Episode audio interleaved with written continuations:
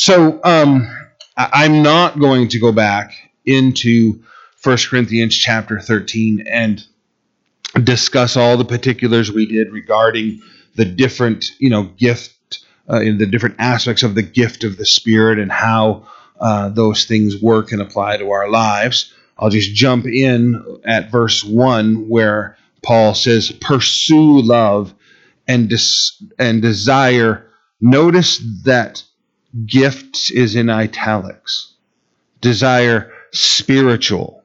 Okay, it would uh, most accurately read, you know, desire spirituals, plural. Uh, so there is this sense that to be filled with the Holy Spirit is to be spiritual and to exhibit the gifts.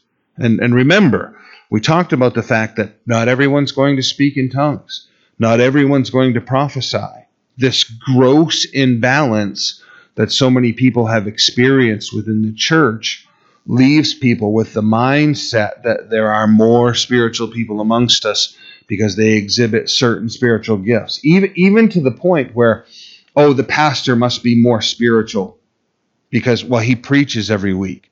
Well that's the gift that's given.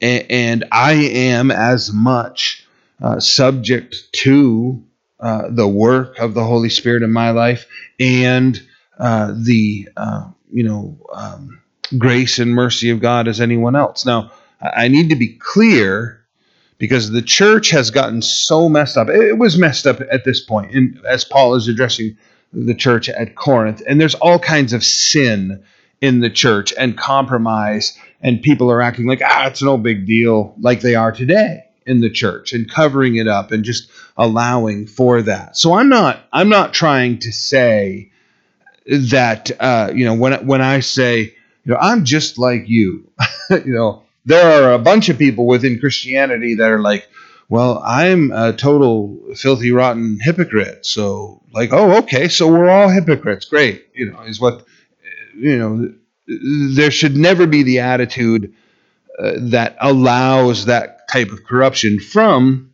the person who's sitting in attendance professing to be a Christian all the way up to the pastor.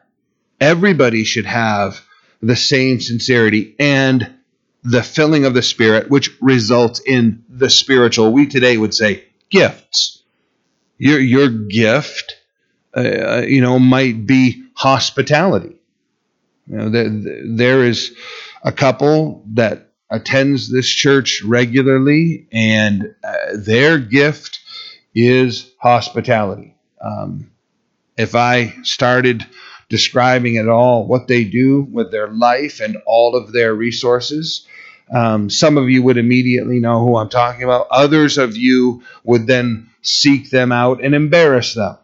Okay, I'm telling you that I just, you know, people who they have loved and taken care of, uh, you know, I tell them, you need to get in contact with these people. They're going to help you out. They have the gift of hospitality. This is what they're all about. And I tell them, they these people are like hospitality ninjas. They, they are so good at what they do. It's ridiculous. The, the level that they just love people. It is their gift. You know, others of us, that's not our gift.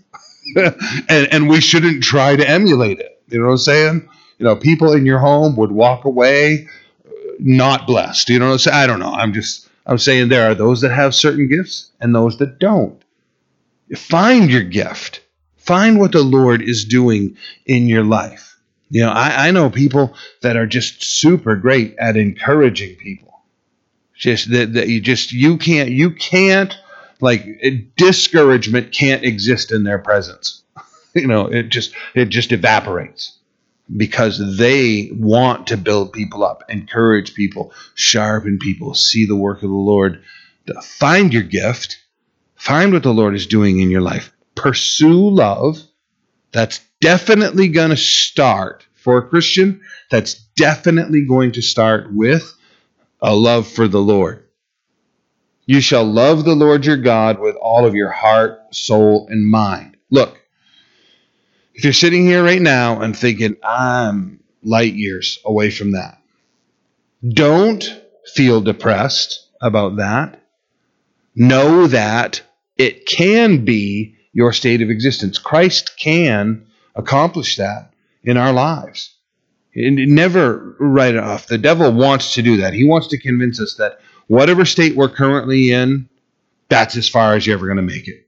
You know, he doesn't care if you're like quite a ways along or you're way down in the failure realm, wherever you're at, please don't try any harder, is his approach.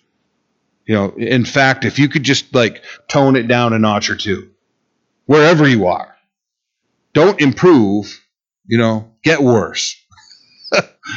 we, we don't want to follow that.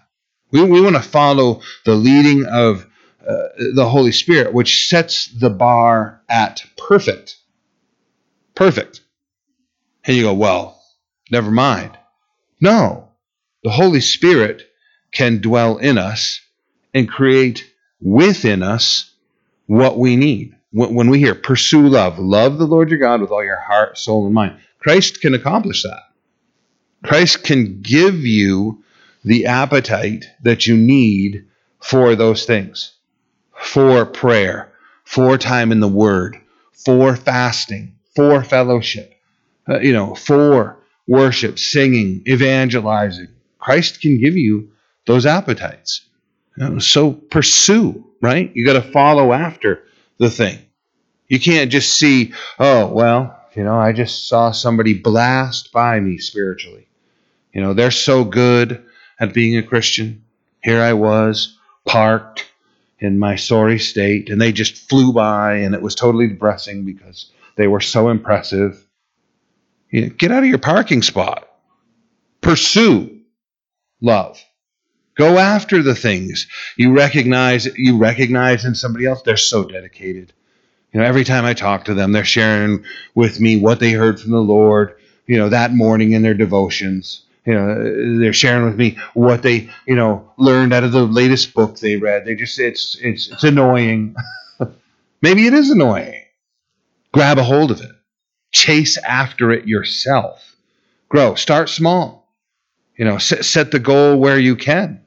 You know, if you recognize I don't have a devotion life, I don't get up in the morning and pursue the Lord.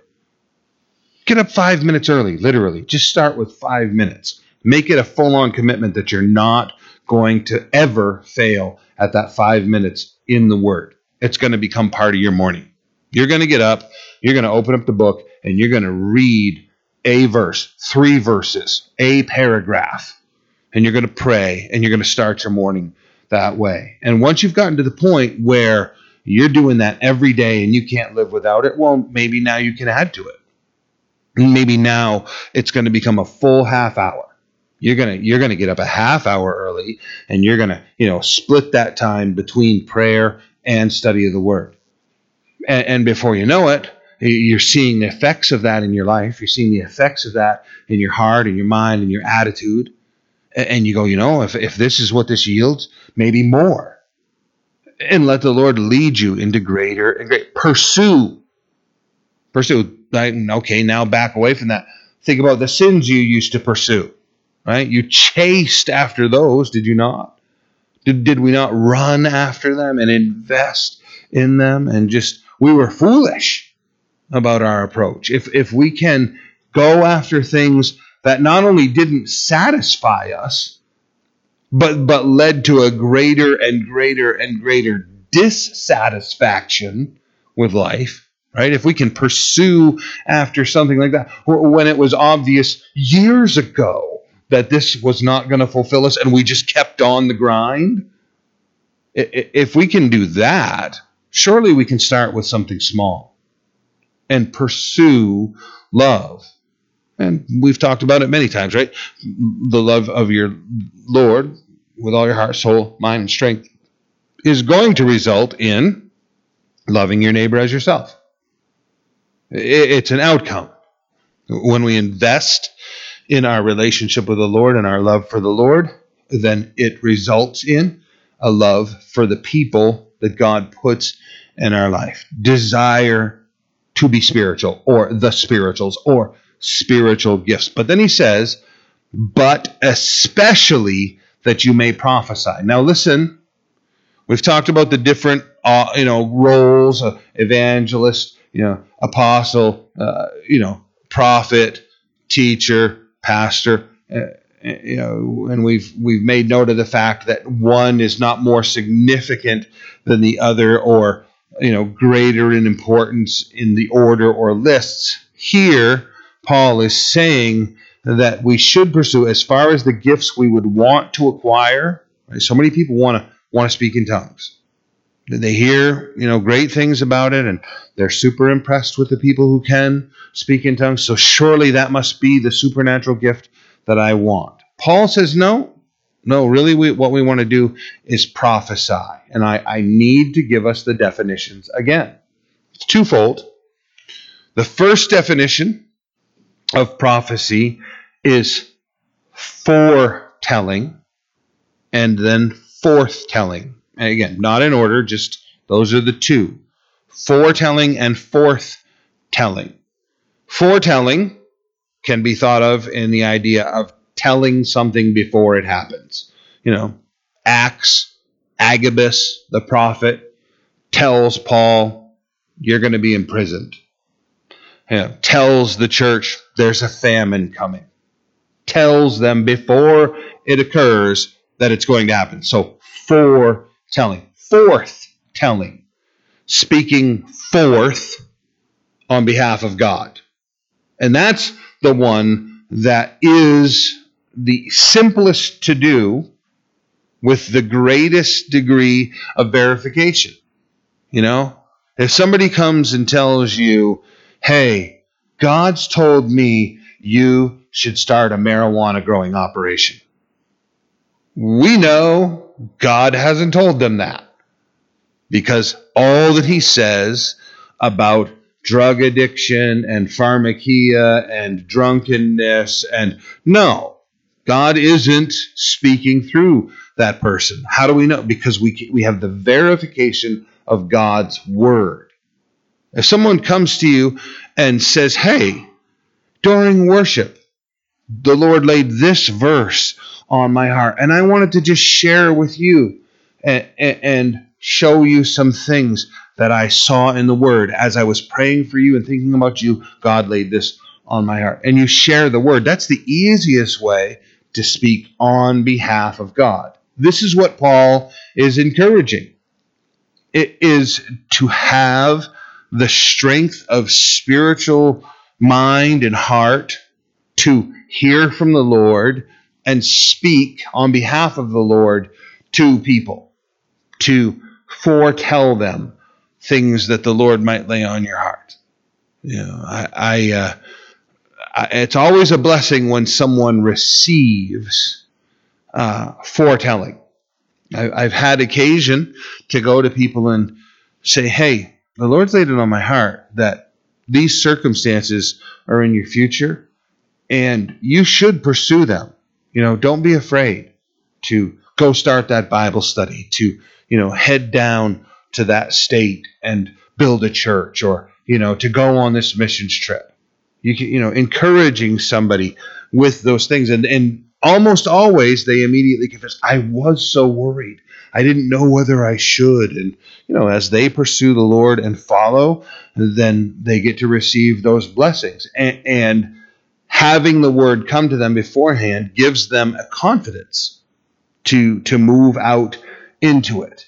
Um, you know, most of the time, uh, that does actually serve as warning to go to somebody and say, hey, the Lord has laid it on my heart that this relationship you're headed into is going to lead to compromise, especially in your relationship with the Lord. So you need to seriously pray about, and that's usually where it gets rejected. And then they have to pay the consequences. And then what has been said to them just sounds like, I told you so once the failure has occurred. It's a tough thing, but it's a necessary thing for us to hear from the Lord. We shouldn't ever be arrogant about that. We, we should be very careful about hearing from the Lord and relaying to others and speaking uh, to others. But here, you know, speaking on behalf of the Lord, forthtelling and foretelling. that you may prophesy. For he who speaks in a tongue, a language, I want to be very clear about that again, not babbles the same word over and over again. The person who speaks in a tongue does now. I want you. Uh, you might want to get your pen out and underline right here. Notice this: does not speak to men, but to God. Now, now here, here's a thought to think about. Uh, camera's not pointed at you; it's pointed at me. Any have any of us been in Pentecostal services and and seen this happen? Okay, all right. have have any of us been in the circles where speaking in tongues occurred and then the interpretation of the tongues came and the message that was delivered as the interpretation of the tongue was a message for that congregation, right? Person speaks in tongues. Okay, now wait a minute. Read again what is said here. He who speaks in a tongue does not speak to men but to God. Let that sink in. The message spoken in tongues is not to men, it's to God. Go back and read each of the occasions in the scripture where someone speaks in tongues, and what you hear is you're familiar with at least Acts chapter 2, and it says they spoke in tongues, and the people who heard, heard them speaking of the wonderful works of God. They're glorifying God, they're praising God, they're speaking to God. Oh God, you're so great, you're so magnificent, how wonderful the things you have done. They're praising God, the people who speak in tongues. Uh, I, I want to be clear when I've been in those environments, you know, some people say it's all fake. Nah, I've been in those environments and I've heard things that very much the Holy Spirit was saying to my heart. I've experienced things and understood things that showed me and proved to me no, the Holy Spirit is here in our midst. I'm experiencing the presence of the Holy Spirit in a unique way. But when someone speaks in tongues and then the next person says, I'm interpreting that speaking in tongues, and then what comes out of their mouth is a message for the congregation, I say, according to what I've experienced and what I see written right here in the Word of God, is that they're both experiencing the movement of the Holy Spirit. That person perhaps is actually speaking in tongues, but the person who then speaks a message to the congregation is not interpreting, they're prophesying. Forthtelling or foretelling, they're speaking on behalf of God in the congregation. The church is fascinated with the gift of tongues to a degree that I think is really unhealthy. Really unhealthy. You know, Paul is going to tell us right in this passage I would much rather speak five words with understanding than thousands that we didn't understand. I've, I've been in the Pentecostal circles where everybody is doing those things and then leave when I was in my 20s and the people who had been prophesying and speaking in tongues are leaving to go fornicate together. Okay, the church at Corinth is being addressed by Paul because they speak in tongues and they prophesy and they have spiritual gifts, and there's a man in their midst who's having sex with his stepmother. So it isn't to say that in those Pentecostal churches today that it's fake. It's to say the same gross imbalances that were at the church in Corinth are going on in the church today. And the church needs to apply itself to the Word of God, needs to submit to what's written on these pages and follow what is commanded by the Holy Spirit here rather than obeying the experience the church has the experience and says, well, it doesn't really matter if it lines up with the Word of God because I enjoy the experience so much that now I'm going to make the Word of God submit to my experience. For instance, I spoke in tongues over here, and then somebody over there said it was interpretation of tongues, but they spoke to the congregation. Now, now that we're sitting here in this careful study, what we know and understand, and we're going to see even more detailed, is Paul says if there's no interpretation, let the people that speak in tongues be silent. Be silent until there's an interpretation of the tongues, which, as I said last week, means if you show up tonight and we all speak in tongues, but no one interprets, I'm supposed to say, uh, no one else should speak in tongues. And if we show up next week and I look around the room and it's all the same faces, I should start the meeting by saying, guys, even as we're filled with the Holy Spirit, let's remember that no one here interprets tongues. So, you know, if you're going to pray in tongues, it should be between you and the Lord. Now, if anybody has a word of prophecy, please share it with the congregation right now. The imbalances as the church just lets things go. No, I, enjoy this, right? Remember my description? My grandson.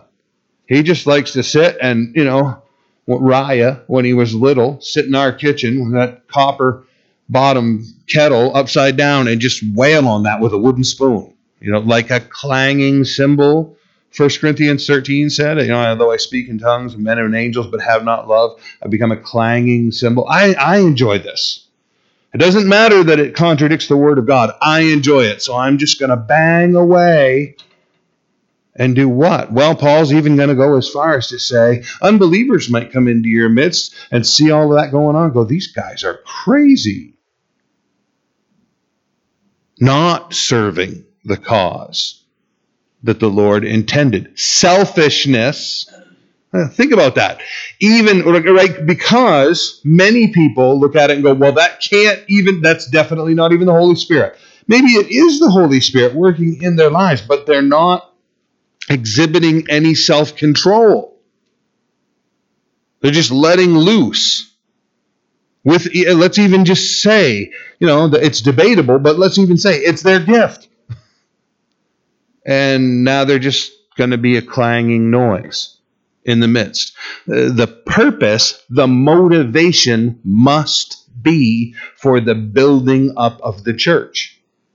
That's where we have to start. You, you, you, can't just be out of control. And that's and that's what a lot of the Pentecostal circles I couldn't help it. Holy Spirit came upon me. I just had to fall down on the floor and writhe and thrash and scream and yell and speak in tongues and do all this. I couldn't help it. We're going to see here as we move along that we're told that the spirit of the prophet is subject to the prophet, meaning you should have self control right? Okay, how about this class? The fruit of the Holy Spirit, right? You get the works of the flesh, and then the fruit of the Holy Spirit. What is the one that would most apply to that situation? Self control. Love, joy, peace, patience, kindness, gentleness, self control. If you're filled with the Holy Spirit, it isn't a loss of control. Oh, I got overwhelmed and I just flipped out and whammo, right? And that's the way it's described. And what we're being told is that when you are filled with the Holy Spirit, you're going to have greater and greater, stronger and stronger sense of self control. I think every one of you in this room has actually experienced it, whether you acted upon it or not, where something's running through your mind and you know you should go over there and speak to that person about it. And either you did it or you didn't. And here's the thing the, the thing that would have allowed you to go do it, whether you did it or not, would have been self control. You saying, I got to go share this. And you go across the room and say, Hey, this verse right here, the Lord just spoke to me about you, and I just wanted to share this verse with you. Self controlling yourself to go do it. That's the fruit of the Holy Spirit working in that specific circumstance. Ch- think about this. If we go through this very careful process of explanation Paul is give, giving here, right? Paul is writing to a church that the Holy Spirit has landed in. There's incredible selfishness. There's false teachers there, and somebody jammed a big blender and it just went and stirred all of that nonsense up. The enemy of our souls. And Paul is now writing a series of what we assume is four corrective letters, right? Because in First Corinthians, he refers to when he wrote to them previously. And then when we get to Second Corinthians, he makes reference to things he doesn't address in First Corinthians, which weren't addressed in First Corinthians regarding so there must have been four letters of correction where he's having to pull apart the pile and say, now you guys should behave that way, and this needs to be over there. Uh, oh, if the church would just carefully go through and listen and learn and conduct itself according to the Word of God, rather than acting like, oh, the church is a roller coaster. It's fantastic. We show up and the preacher kicks it off, and, you know, before it's done, our hands are in the air, we're all just screaming. That's, that is not how the Holy Spirit functions, you guys. Nowhere in what we see described in the scripture is that endorsed. Apparently, it's part of what was going on here at the church at Corinth, and Paul has to correct it. So, why does the church that's con- still conducting itself that way today just take this and like disregard it? Got to slow down. Listen, I'll, I'll even, I won't even argue. You want to say those Pentecostal churches that behave that way, and one more time, we're a Pentecostal church. Uh, those Pentecostal churches that behave that way, you want to say that's they're all filled with the Holy Spirit? Okay, I won't even argue with that. But how about following the directions here. That by the end of this, Paul says, So do not forbid to speak in tongues, but let everything be done. Let everything be done. Right? So he doesn't say, uh, now don't forbid to speak in tongues, but do forbid these other activities. He doesn't say that. He says, let everything be done decently and in order. These are important directions for the church to study, learn, and understand. And if these gifts are going to be exhibited in a congregation of spirit filled, believing Christians, then there are some specific outlines right here as to how people should conduct themselves in those services. So, back to this explanation he who speaks in a tongue does not speak to men, but to God, for no one understands him. How in, however, in the Spirit, he speaks mysteries. but he who prophesies speaks edification, building up, an exhortation, explanation, we would say, and comfort to men. Okay, now follow that prophecy, right, is to build up, right? It is then the exhortation is to increase understanding. And then comfort is to cheer up. Everything that prophecy does in the life of a believer is positive.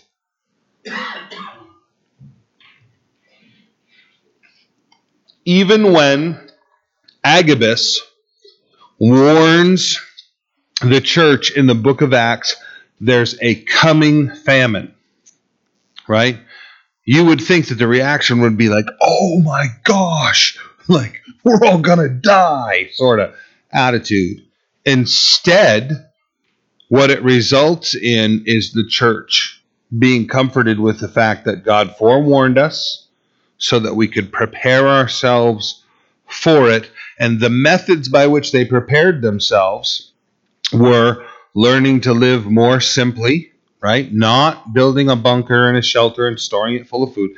Learning to live more simply and trust God. And others of them actually went as far as when the opportunity came to move, because there was already so much persecution, they left the region and didn't experience the famine.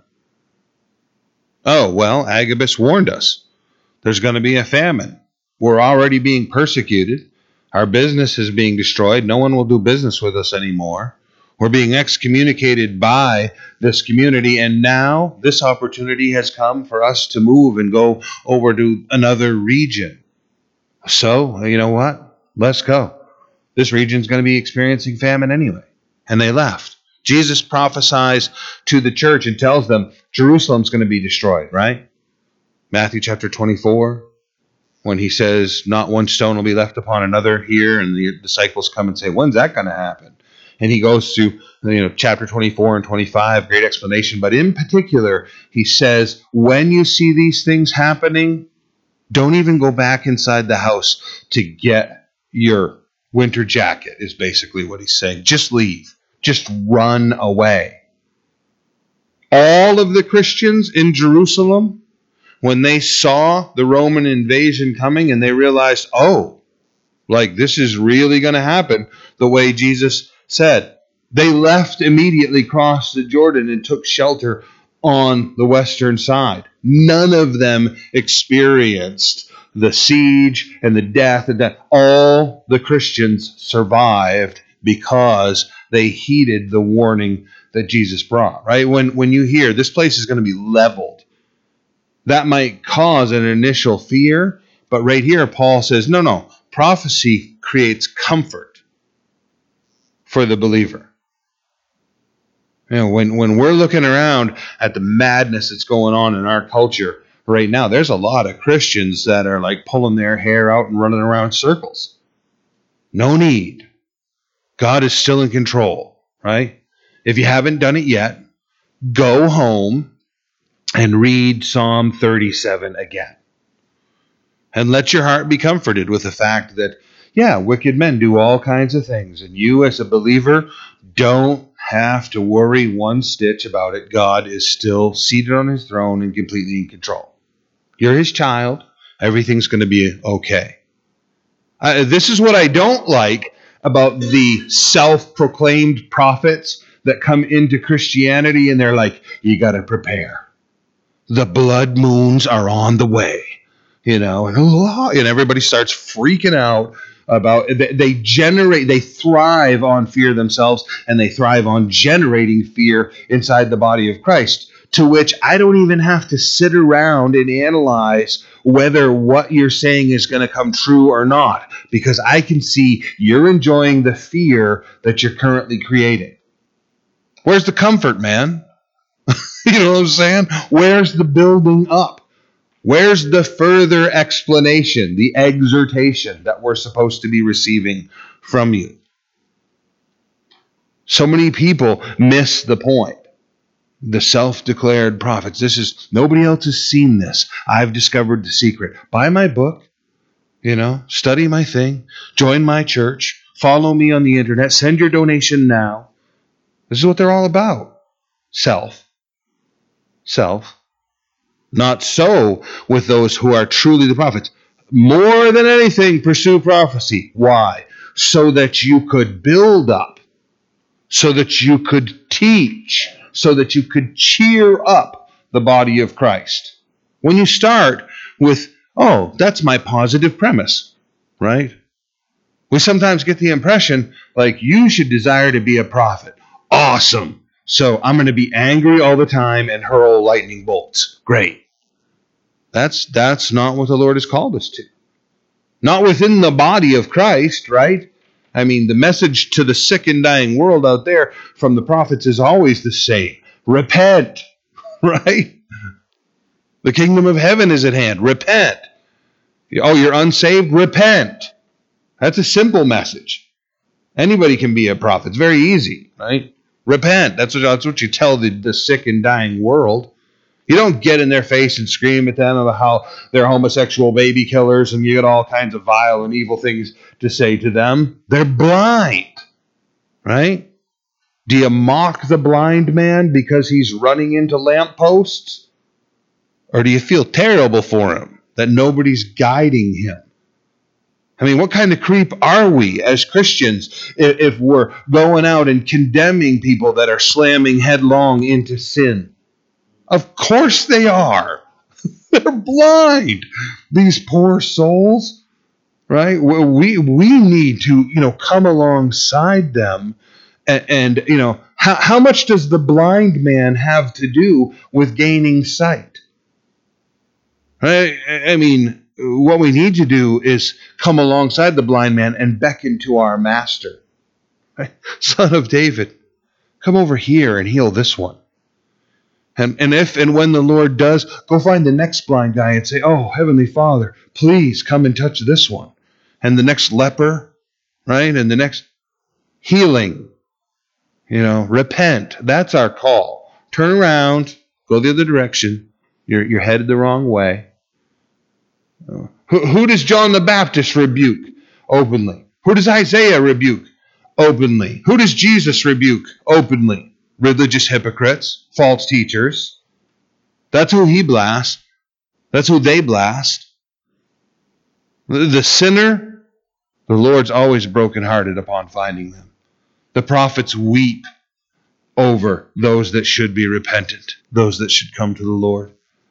Uh, that that are the, the the prophets here they they speak edification, exhortation, and comfort to men.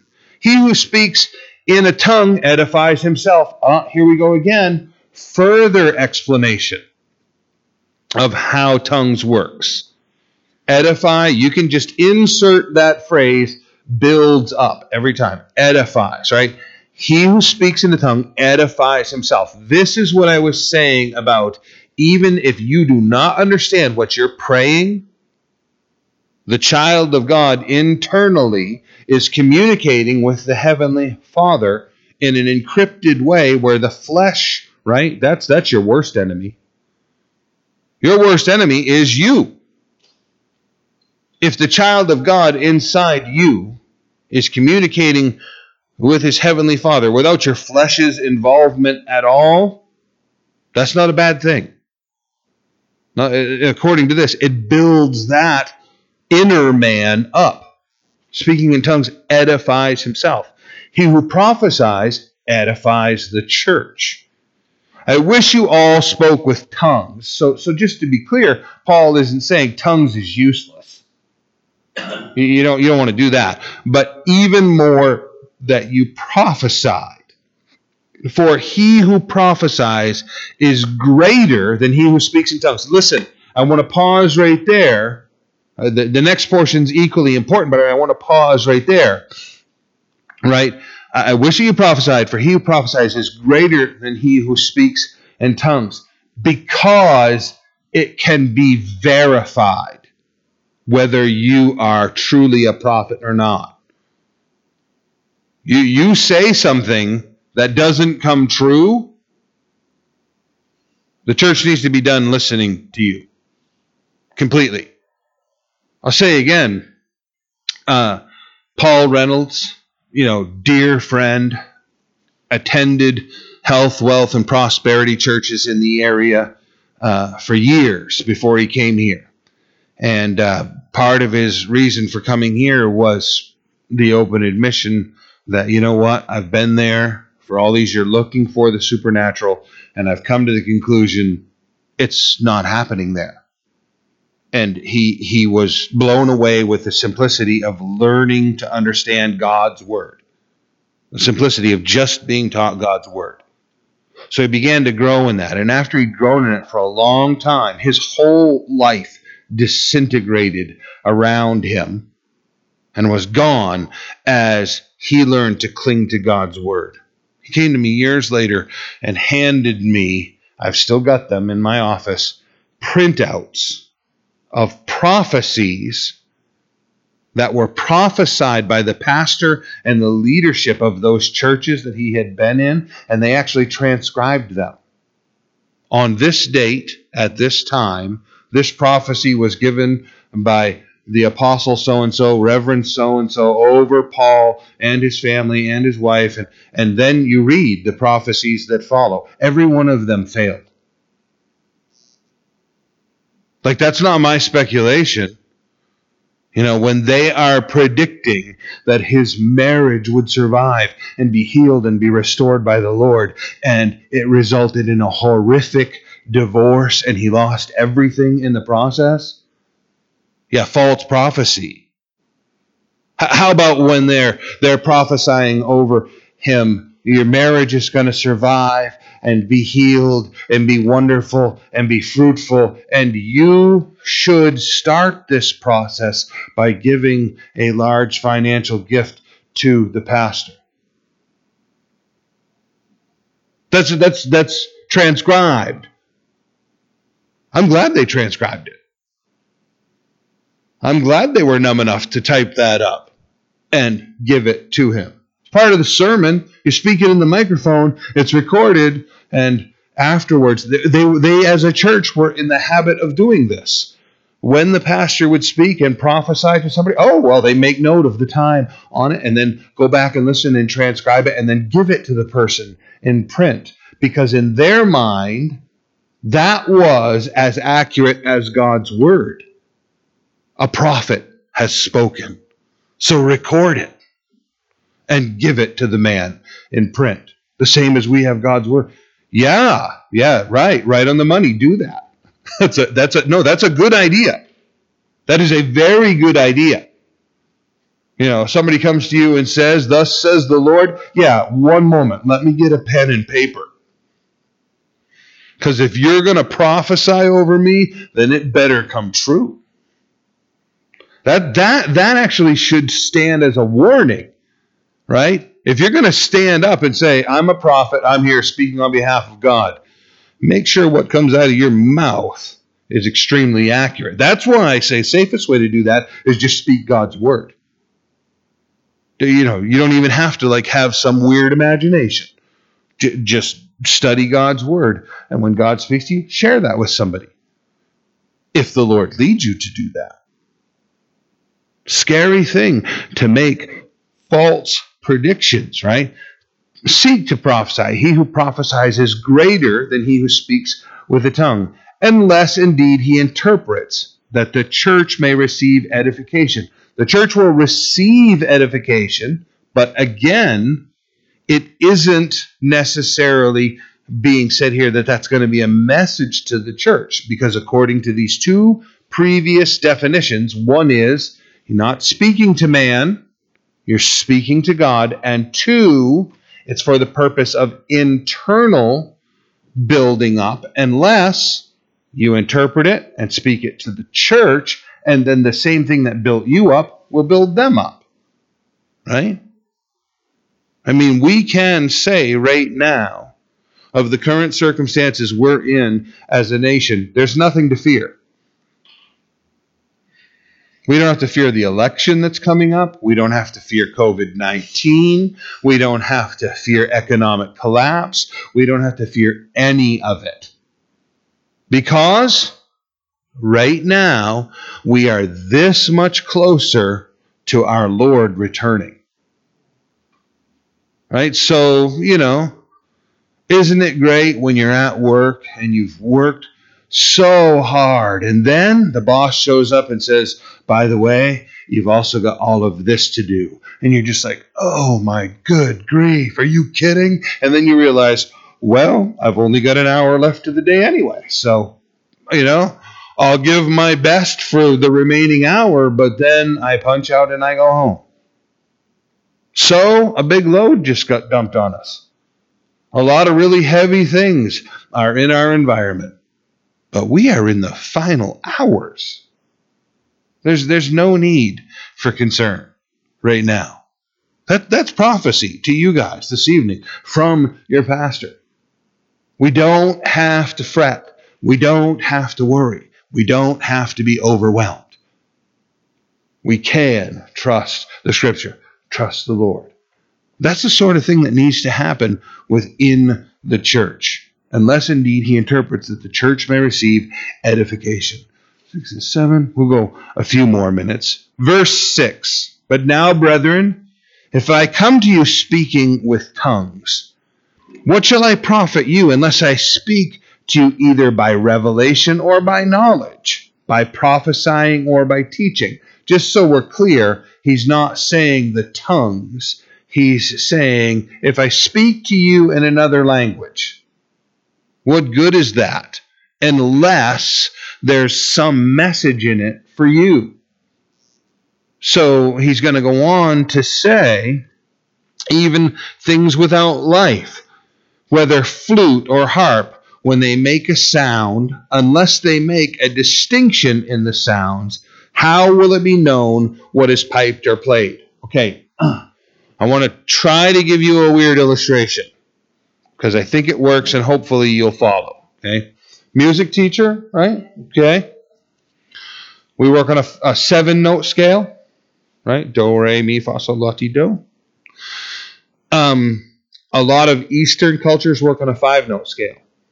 Okay, so when you hear the Islamic prayers being sung from the minarets and it has that sort of strange broken, ah, ah, ah, that's because it's a five note scale, right? They're not doing do, re, mi, fa, sol, la, ti, do, but you know, back to do, right?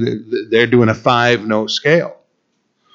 There's a musician that uh, I was enthralled with uh, years ago, uh, guitarist. His name's Joe Satriani. And Joe is a virtuoso, literally, on the guitar. And uh, he wrote an album which it's all music, no no lyrics to it. A bunch of people thought it was Joe trying to be like all psychedelic weird, and the name of the album uh, was "I Dream of Blue Turtles." Okay, uh, which adds to the thought that oh, this is some psychedelic thing. Okay, it actually was not, and I had to have a very accomplished musician, explained to me, and we sat down and listened to it, and he explained. It, he created, Joe Satriani created his own 10 note scale. And that also means that the instruments that he plays on have to be redesigned. And because, you know, even when you play the guitar, the, the mechanics of how the fingerboard is set up are set up to you go up so many frets and then over so many frets and up and that's the next in the seventh step of notes. And and so he designs the music around a 10 note scale and then composes an entire album based upon the 10 note scale. Okay when we're sitting here and we're hearing paul say even things without life whether flute or harp when they make a sound, unless they make a distinction in the sound, how will it be known what is piped or played? If the trumpet makes an uncertain sound, who will prepare for battle? So likewise, unless you utter by the tongue words easy to understand, how will it be known what is spoken? For you will be speaking into the air. Okay. If you're listening to Joe Satriani's album, written in a 10 note scale, played on 10 note instruments, and you're not a musician who can listen and, and then finally find, oh, we're, we're functioning in a 10 note progression. Well, how's that ever going to make sense to you, right? It's, it's only the extremely accomplished musician that goes, wow, now there's a genius to that right? It, it only blesses them, right? And then in the end, when I listen to it, I don't even know how much it blesses them. You know what I'm saying? It's just, it's confusion, it's chaos, right? how about this? The girls are up here playing together Sunday morning, one guitar slightly out of tune, and you're just like, mm, something's not right right? And and and in the song abigail's trying to bring that note into conformity. And finally when the song's done just says excuse me and turns on the tuner and sets the thing. Because it's just out of sync enough with what we know should be right. Our mind is very accustomed to seven note progression and you're not in tune with the seven note prog- progression. You know speaking in tongues in the church unless it does affect me in a positive way. What good is it? What good does it do? Oh, I can speak in tongues. Watch me speak in tongues. I will never forget watching two evangelists on television try to outdo one another with their speaking in tongues. I, I was so embarrassed as a young man. I literally was like nervously flailing around in the room looking for, like, I gotta leave. I can't listen to this. It was disgusting. That, that, I, I, here, I just, I'm gonna speak in tongues. And the other guy, I'll speak in tongues.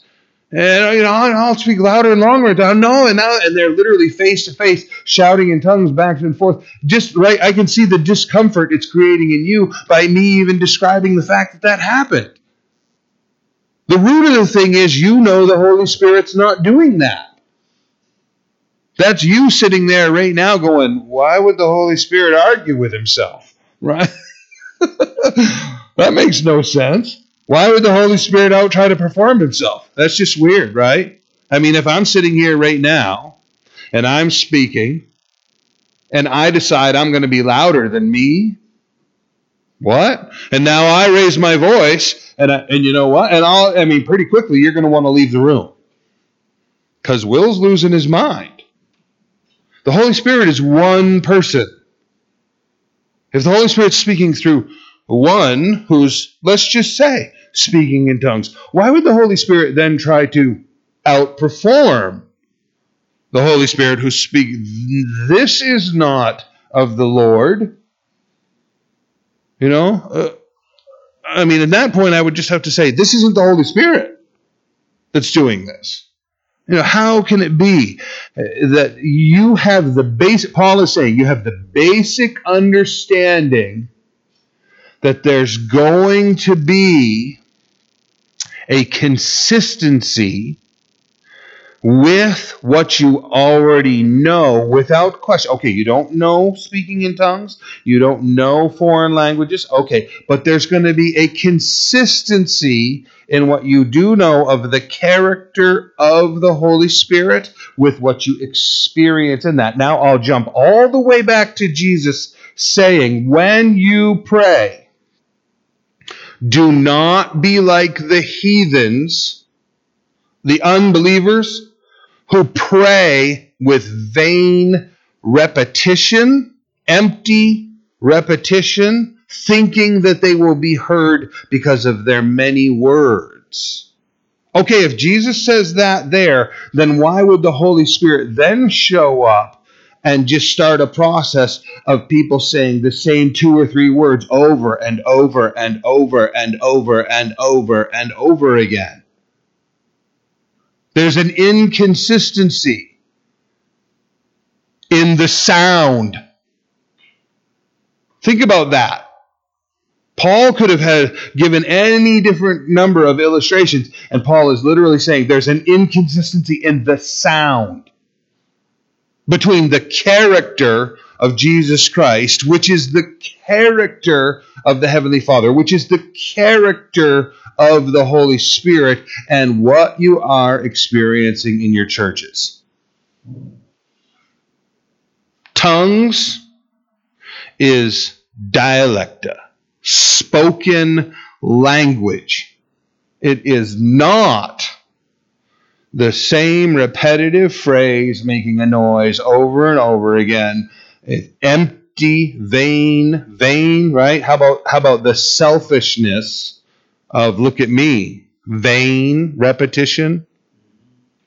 Look at me, I speak in tongues. Look at me.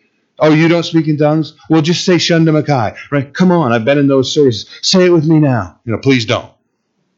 Right? But that's they're literally say Shunda Makai. Do it now. Say it again. Say it again.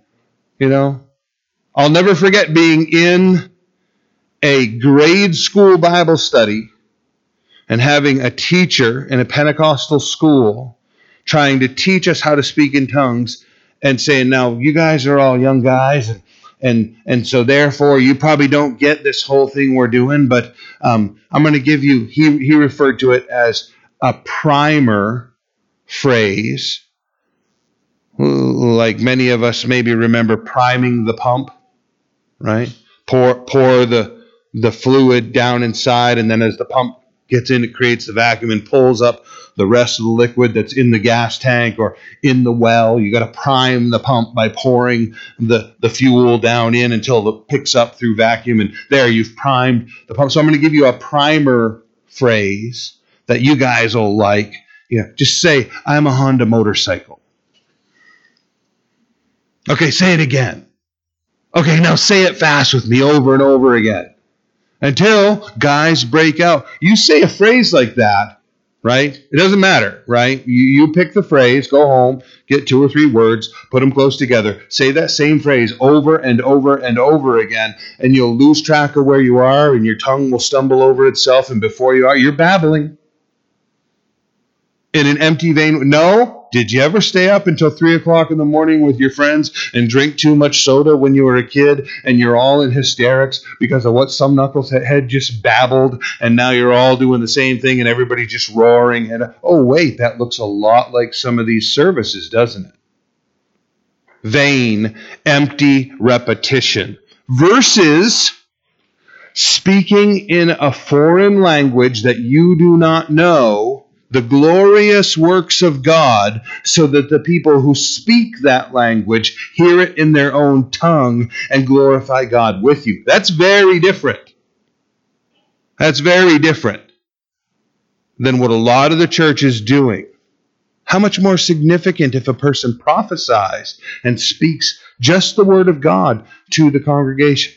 You know, all day long they've been hearing from the Lord, and everywhere they turn, there it is again in the Bible. And they show up Sunday night, and somebody out drinking coffee is just, oh, they're all concerned about COVID 19 and how they got to wear masks and how they, and you go, well, you know what? The Lord has spoken to me all day about that. And let me just share with you the passage of Scripture that might comfort your heart.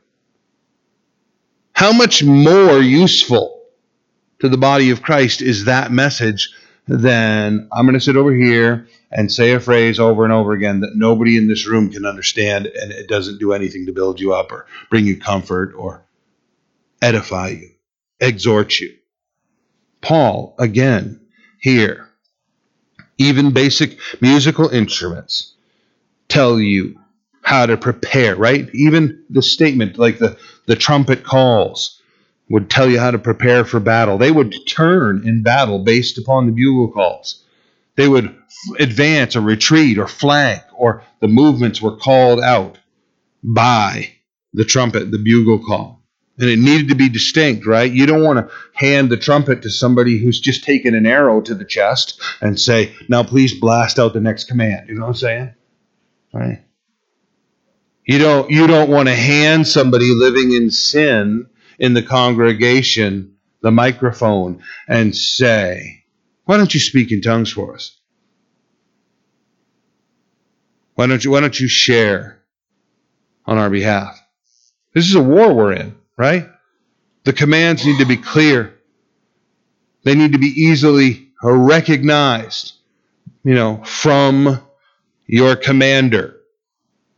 You need to understand what is being brought to the uh, body of Christ through the Holy Spirit. So likewise, unless you utter by the tongue words easy to understand, how will it be known what is spoken? For you will be speaking into the air.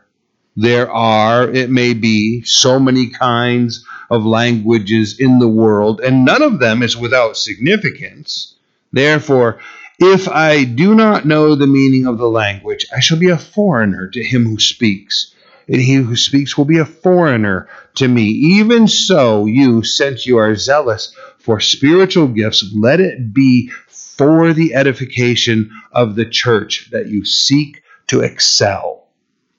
Yeah, clearly, you want to be something noteworthy within the church based upon your use of speaking in tongues, Paul is saying to this church at Corinth. Clearly, that's the case. You, you want to bless the church. He's not mocking them.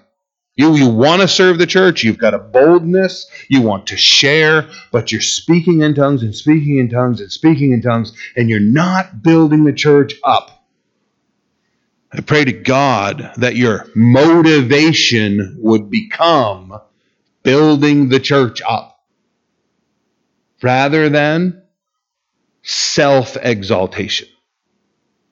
Becoming noteworthy. Oh, every week, Brother Will speaks in tongues. Let's go. Let's go to church and watch him. You can guarantee You know, this or that's going to happen, and they're going to sing, and then and then he'll just burst out and start talking in tongues. You know, um, amongst the youth in the church, it becomes a novelty where they just show up to be, oh, look, she just went off. There she goes again. She's, you know, acting like a kook. No edification for the church.